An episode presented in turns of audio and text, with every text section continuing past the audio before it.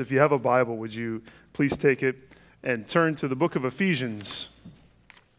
Ephesians chapter 4, there in the New Testament. We are entering into the second half of the book of Ephesians, and um, we've come to a paragraph that runs from chapter 4, verses 1 through 16, but today we're just going to focus on verses uh, 1 through 6. And to start, I want to read uh, Ephesians chapter 4, verse 1. This is what God's word says. I, therefore, a prisoner for the Lord, urge you to walk in a manner worthy of the calling to which you have been called. As I said, we've come to the middle of the book of Ephesians, and as we do, we find a hinge of sorts that the, that that the book turns on, and it turns into a, a new direction. Uh, after three chapters of strong doctrinal teaching, it's here in 4 1 that Paul gives his first major command of the letter. It's kind of unique when you think about it. He is focused almost exclusively on, on explaining the heart of the gospel, and only now is he ready to explicitly state what he expects us to do in the light of it. The first command here is a command regarding how we are to walk as the people of God. We began our study in Ephesians with a, a summary of the letter that went like this God in Christ has made us a new people so that we might experience a new unity and walk in a new way. And so, this second half of the letter, with our identity as a, a new people and our calling to a new unity grounding us, uh, tells us how we are supposed to walk in a new way. It's about our manner of life, the way that we live day in and day out as children of God. But before we meditate on this first command, we need to work our way into it a little bit as we consider the way that Paul introduces it, because he gives this command in the light of, of two things. First, it's given in the light of the gospel. He's giving this command to us in the light of the gospel um, we might think about two spotlights shining on this command, and one is the light of the gospel that he has just proclaimed. The word therefore is an important word in your Bible study, and it calls us to look back on, on all that has been taught up until this point and to allow those truths to be the ground for this command and for all of the commands that are going to follow uh, in the rest of these chapters. So while the book makes a turn here in chapter 4, it doesn't abandon everything that we have been studying. And in that way, we're taught that application flows from theology, and theology always leads to application. Paul doesn't stop writing the book after chapter 3, nor does he start writing with the words of chapter 4. He, he shows us that what we believe has to change how we live, and that the intention of Scripture is to renew our minds so that we will walk in a new way. All, all of this means that this command and the ones that follow are not part of a new law, they're part of a new identity. Uh, out of who God has made us and what His Spirit is doing in us, we are to walk in a new way. So I say that to say we should, we should never apologize for teaching strong theology. But we should also never shy away from the strong application of that theology to our everyday lives. We should think hard about how our identity as children of God must change the way that we live as members of society, as members of the church, or as members of just our households. So, Paul gives this command in the, the light of the gospel that he has just taken the time to meditate on and rejoice in. And second, we see that Paul gives this command in light of who he is in light of who he is as the Apostle Paul. Two things here about Paul, two things that have already been stated in Ephesians, but that we come back to. First, he's an apostle, uh, which communicates divine authority. His apostolic authority is stated in chapter 1, verse 1, but here it's seen more subtly. He uses the pronoun I, which emphasizes that he is the one asking us to do this thing. He also uses this verb, I urge you, which is a verb that's used of someone that has authority and, and is addressing someone under him or her. Some translate this word as, as beg. I, I beg you. But I think that gets at Paul's passion, but it misses the weight that he has as an apostle. He is he's urging and he's exhorting us as someone who has every right to do so. When I was a kid, I'd watch some little kids, and sometimes they would say, if I asked them to do something, they would say, You're not the boss of me, or You're not my mom and dad. You don't have authority over me. Well, Paul has authority. He is allowed to say what he's saying. And while we're not in the same personal relationship with Paul as the Ephesians were, his authority comes down through the years to us here, sitting underneath the divinely inspired Word of God. These, these scriptures, written by Paul through the inspiration of the Spirit, are authoritative on all matters of faith and how we live that faith out. Brothers and sisters, don't, don't be fooled into thinking that something else or someone else should have the same kind of authority that God's Word has in telling us how we are to live as disciples of Jesus. Excuse me. As Peter says uh, of the scriptures in 2 Peter 1 19 to 21, we have the prophetic word more fully confirmed, to which you do well to pay attention, as to a lamp shining in a dark place, until the day dawns and the morning star rises in your hearts. Knowing this, first of all, that no prophecy of Scripture comes from someone's own interpretation. For no prophecy was ever produced by the will of man, but men spoke from God as they were carried along by the Holy Spirit. That's what we have here in God's Word.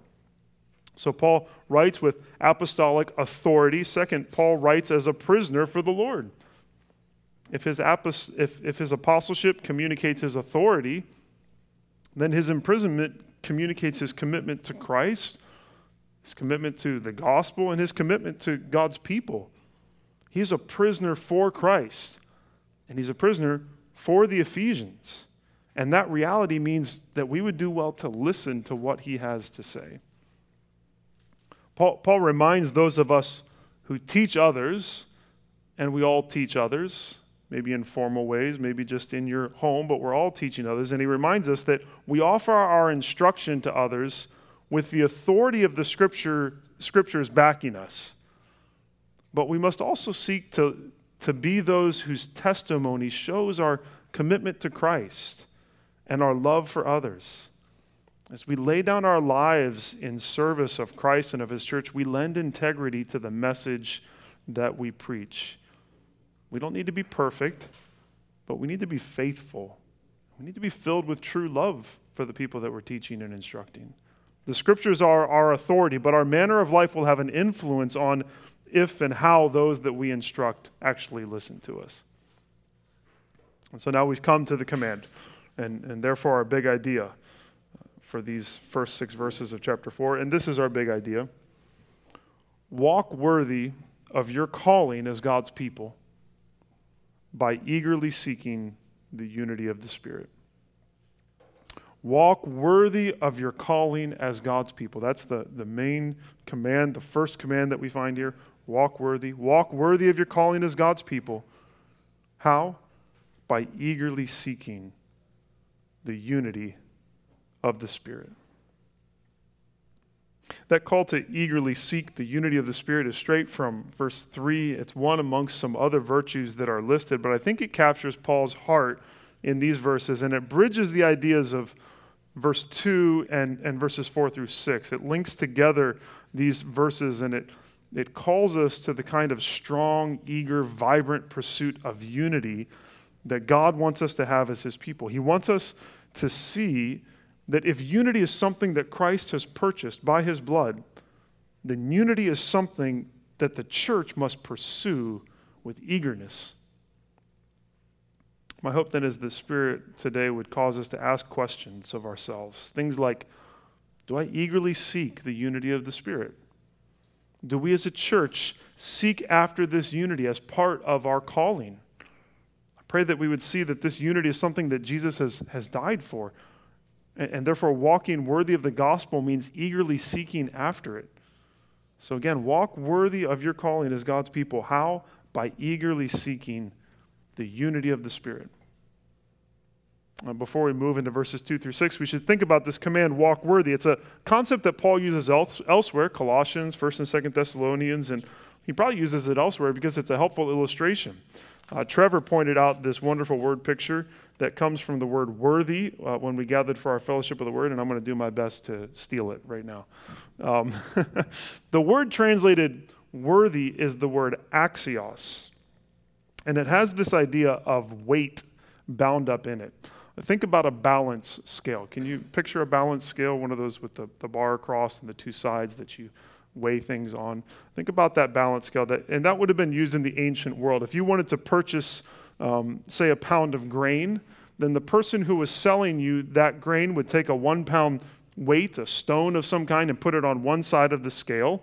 And then they would fill the other side of the scale with, with grain until it balanced out. And that meant you had one pound of, of grain when they balanced, the, the scale was said to be axios. It was said to be worthy. The weight of the grain and the weight of the stone were the same. They were, they were worthy of each other, as it were.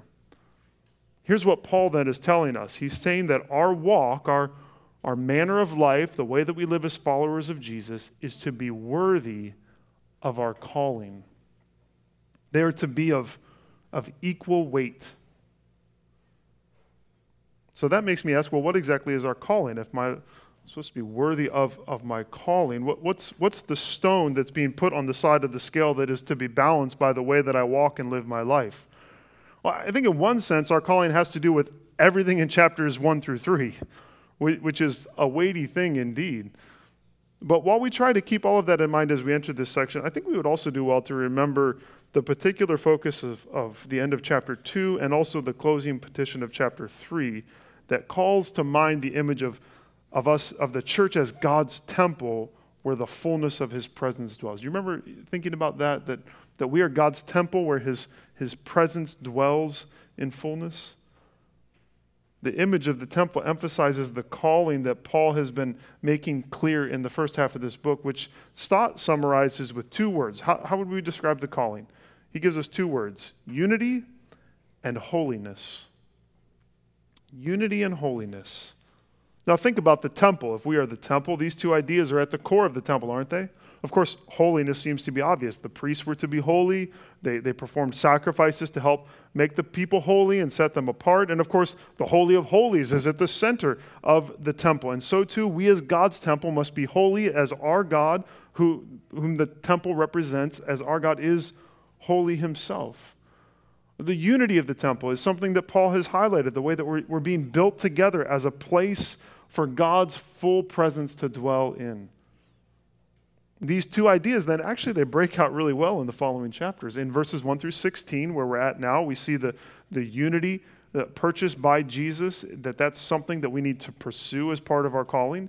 And then in chapter 4, verse 17, all the way to chapter 5, verse 21, Paul's talking about holiness of life, the, the set apartness of who we are is described. So if we formerly walked like the Gentiles, like those who were dead and enslaved and condemned, chapter 2, verses 1 through 3, then now we need to walk in the new way of the kingdom, the way of unity and the way of holiness. These two things make up what our calling is. And what a calling that is. It's a weighty calling, isn't it? Is there any way to live up to that calling? Can we possibly balance those scales?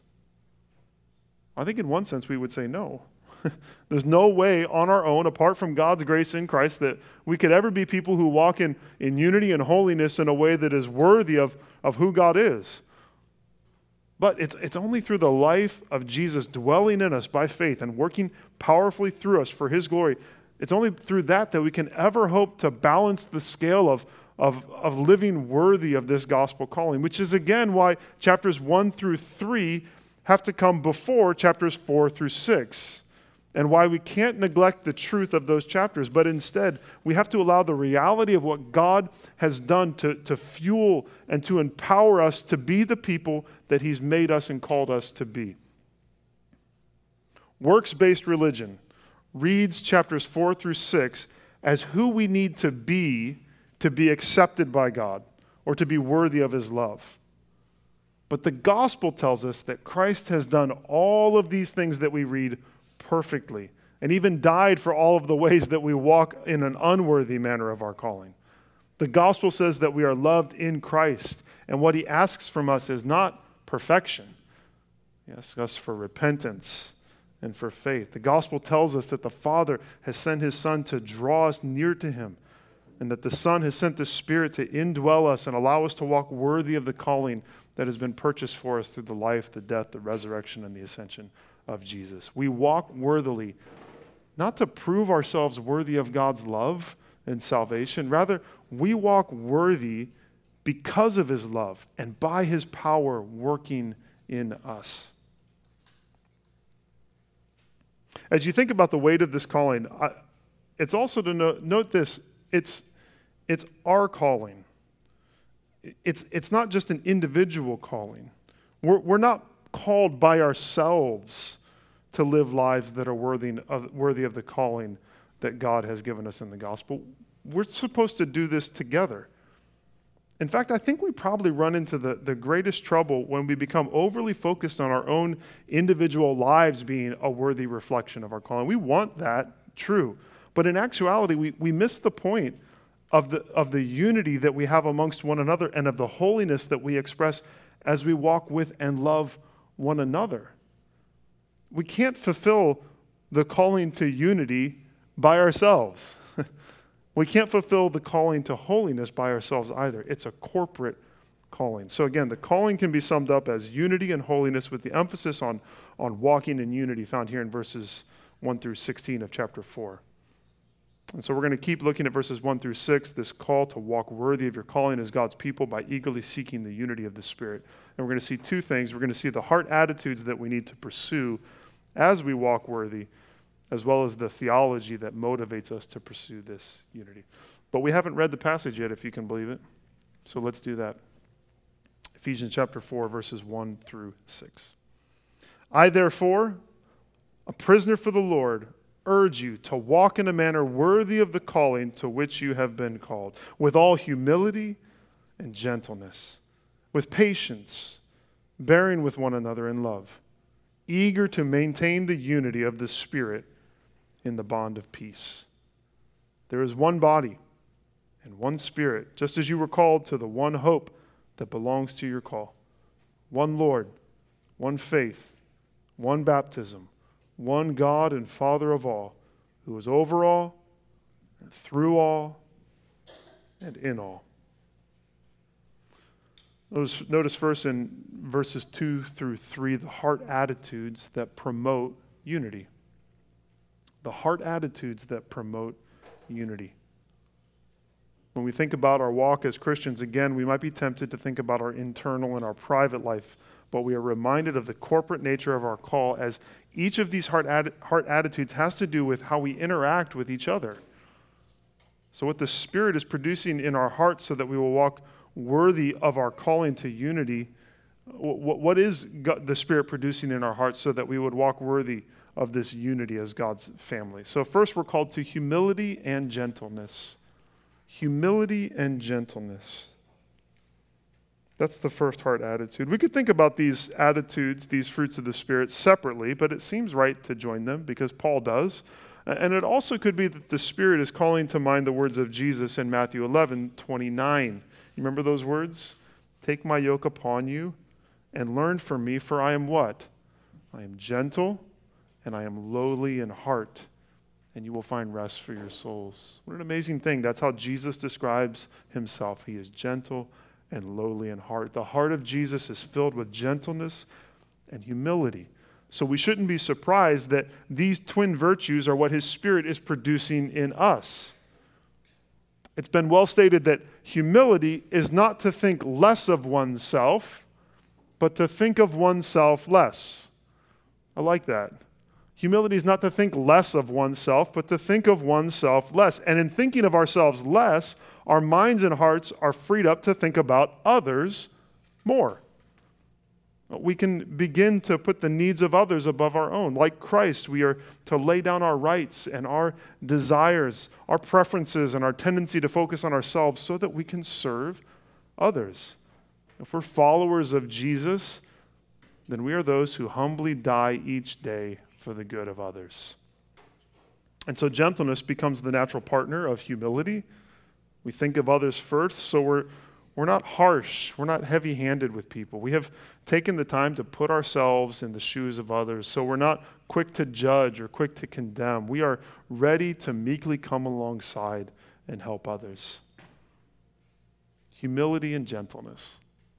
How could these things not promote unity in God's people? If, if we each thought about ourselves less and thought of each other with a spirit of meekness and, and gentleness, surely we would, we would grow in love for one another, and therefore we'd grow in unity with one another. Another hard attitude we find is patience. Patience. As our world gets faster and faster and technology brings things to us faster and faster, patience seems to be more and more elusive. We struggle to wait for anything that doesn't respond immediately to the, the tap of our finger or the, the click of a button. And our lack of patience extends to each other, including here in the church. Bowell says of, of this word for patience that it means, quote, to patiently tolerate someone who is difficult or foolish. To patiently tolerate someone who is difficult or foolish. That's what patience is. The King James translates this word as long suffering. and maybe that, that gets at the idea as much as anything else. Patience means that we are willing and able by God's Spirit to suffer for a good long while with those who are difficult and foolish. Another helpful picture comes from the phrase that Paul's, Paul adds here bearing with one another in love. So there's this heavy load to carry, to, to bear, and we have to, to bear this weight together. If we are to be unified, we can't expect to get along all the time. Often we will need to forbear. We'll need to tolerate each other sometimes. The diversity of the body of Christ is a beautiful thing. It's also a very difficult thing. It leads to many opportunities for conflict and disagreement, and therefore, opportunities for the, the Spirit to teach us patience. Because change takes time. And by change, I don't necessarily mean that others change to fit our own personal preferences. That could happen. But it could be that we change, that we start to see where the things that we get so bent out of shape about are not really as important as we thought. And so we learn to live in peace with one another through patience. The roots of our patience and forbearance are said to be in love, bearing with one another in love. The love of Christ for us and our love for one another cause us to be patient. When Paul speaks of love in 1 Corinthians 13, do you remember how he begins? Love is patient. How patient God is with us. And yet, how quickly we reject others, especially those who are difficult but not in the church, right? At least that's not how it's supposed to be. Our unity is found not in getting rid of everyone who makes our life together challenging, but in having patience with one another, a patience that is born out of love. This leads to the final attitude, which is part of our main idea, and it's an eagerness to maintain unity. Thinking about these virtues that help us build unity, there's an eagerness to maintain unity. As you look out at your summer, I know some of you have already done exciting things, but is there anything that you're eager for? Something that you're looking forward to? Maybe a trip that you're going to take or the chance to see some family and, and friends. There's an excitement, there's a passion that overflows as you think about those things. And Paul says here that we walk worthy of our calling, we, that when we walk worthy of our calling, we are to be eager to maintain the unity of the Spirit in the bond of peace. Unity in the church is what gets us up in the morning. It's the last thing we think about before we go to bed at night. We just want the church to be unified. We're so eager for that. If love keeps us patient with one another, then it says here that seeking peace makes us eager to maintain unity.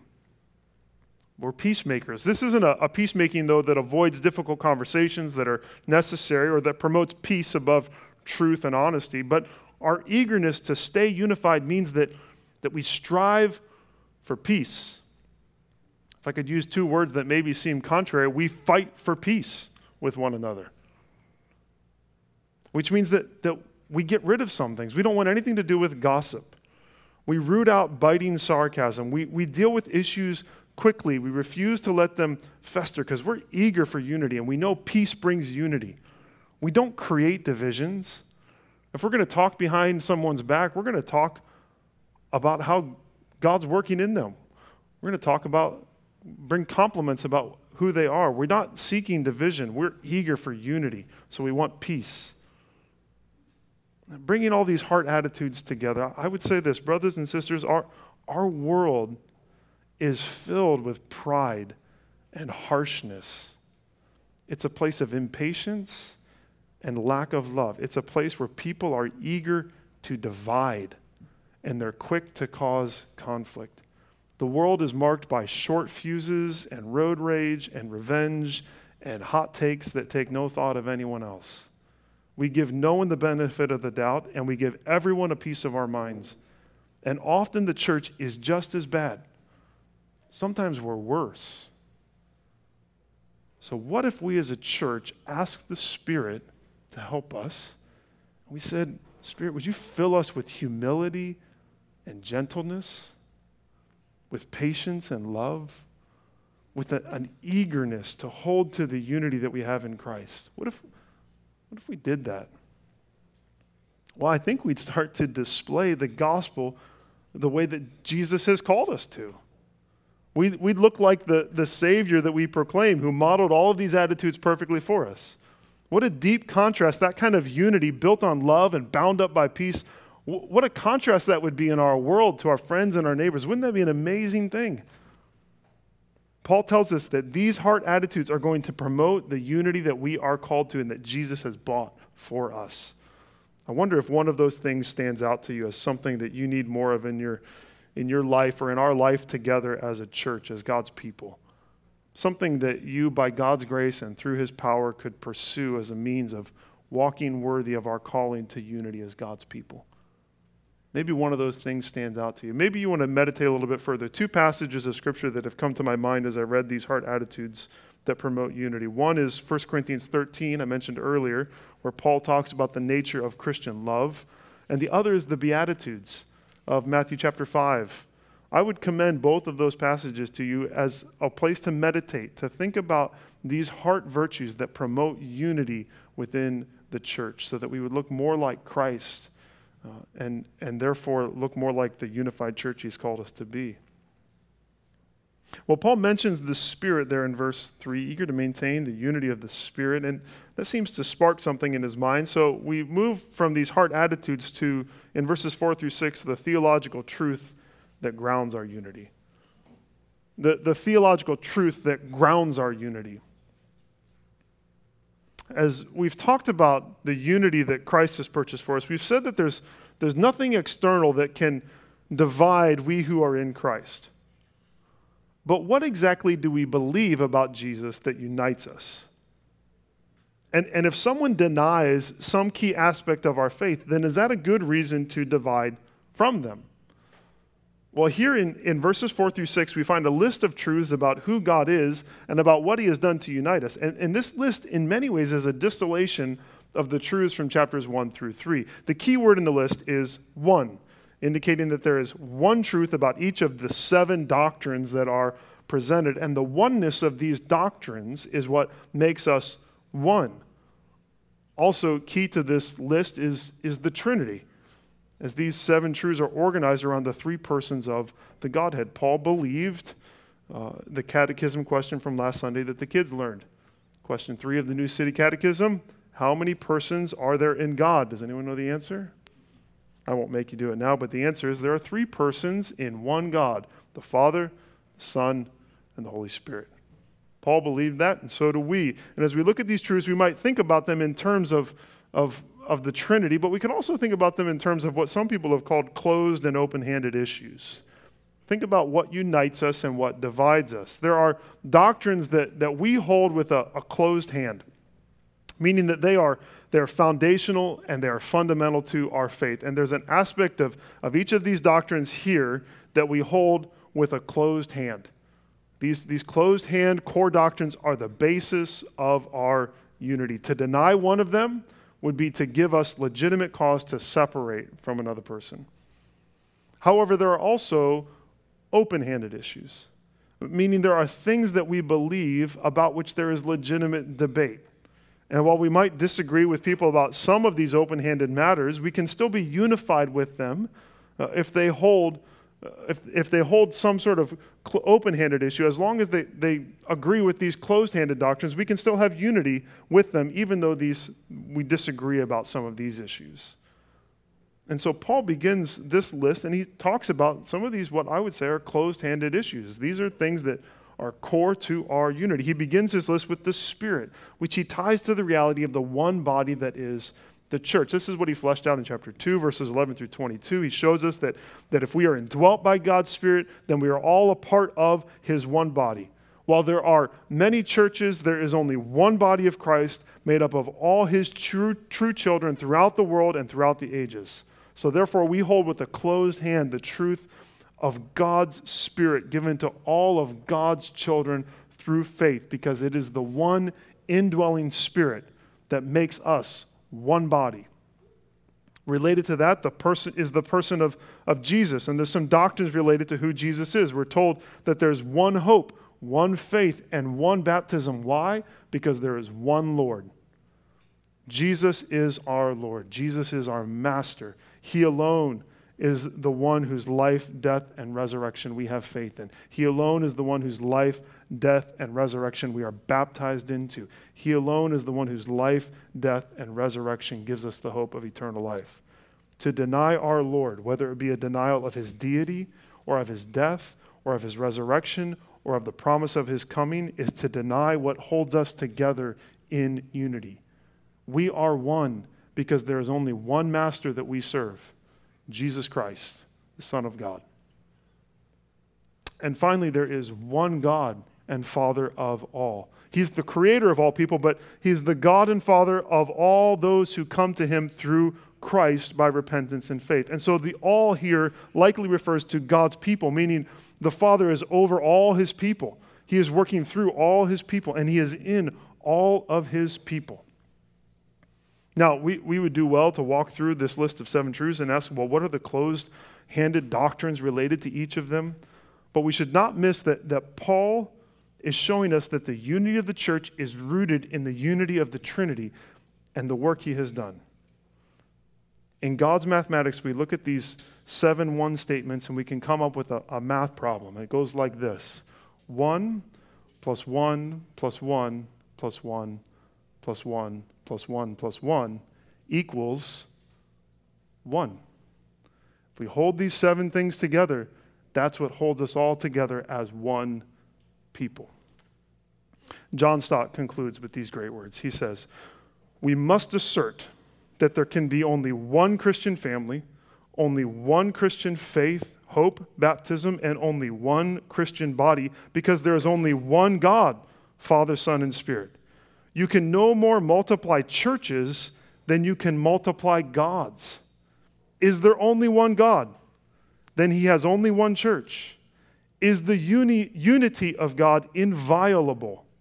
Then so is the unity of the church. The unity, unity of the church is as indestructible as the unity of God Himself. That's a statement, isn't it? And then he says, It is more possible to split the church than it is to split. It, it is no more possible to split the church than it is to split the Godhead. Wow. And yet, we split the church all the time. That's a term in Christianity, isn't it? Church split. We've all heard it. And sadly, we are often more eager to split the church than to maintain its unity. We are more focused on the list of things we disagree on than the core truths that we all hold dear. Could that be the result of not pursuing those heart attitudes that promote the unity and emphasizing things other than the core truths that unite us? How do we maintain our unity? This is a, a deep question. We don't want to split as a church. How do we maintain our unity? How can we be a church that unites God's people, not only here, but even in our city and in, in our world? And this is where God's word is so practical and so helpful. it says, well, if you want to walk worthy of your calling, the calling to unity as God's people, here's what you do seek after these heart attitudes. Let the Spirit work these heart attitudes in you. Let God's Spirit build humility and gentleness and patience and love and peace and an eagerness to maintain this unity within you. How do you split a church? By doing the opposite. You don't seek humility, you seek pride. You don't seek gentleness, you seek harshness. You don't seek patience, you have a short fuse. You don't seek love, you find reasons to hate each other. You don't seek peace, you try to cause division. You're not eager to maintain unity, you're ready to run for the hills as fast as you can.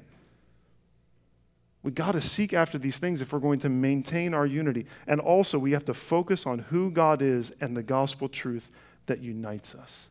Not the things that divide us. We focus on the things that unite us, the truth that holds us together. We hold firmly to the truth, but we are also eager to be unified to everyone who holds to that same truth, even though they might express their faith and practice in different ways. Friends, this is not easy. But by God's Spirit, this is what we can do as we seek these heart attitudes and, and, as, we, as we ask God to help us and as we hold to these core truths and, and keep the main thing the main thing and don't let all these other things crowd in and cause division within us. Oh, there's so much more to say with, within this passage, but there, there's also more to do. More to do by the power of God working in us. So, so let's continue to med- meditate on these scriptures, but let's also apply them to our lives.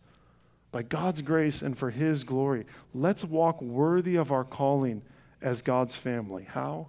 By eagerly seeking the unity of the Spirit in the bond of peace.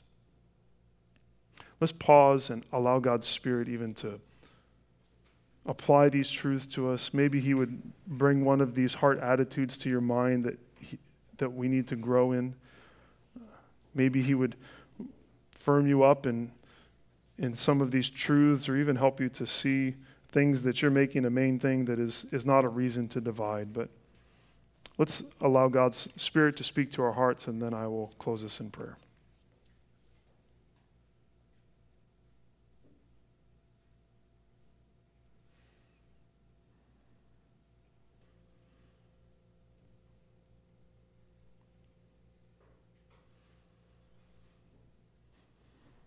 Father, would you keep us vigilant and eager to seek unity? Lord, help us not to become lazy in these things, because if we're lazy, we'll divide, we'll split. But by your Spirit working in us, making us humble and gentle and patient, loving and eager, and by the, the Spirit keeping us tight in these doctrines that we hold, Lord, you can keep us together and make us a display of your glory in this world as we are united across all the lines that might divide us. Father, make us a, a light of, of the gospel through the love that we have for one another. Thank you for the ways that you have done that through the years. Lord, forgive us for the ways that, that we have failed. Lord, and as we look even in days ahead, would you make us, days ahead, would you make us even more a church that models the unity of the Spirit in the bond of peace? We ask this all not in our own strength, Lord, but because of your strength, and we ask you to do it through your power working through us. In Jesus' name, amen.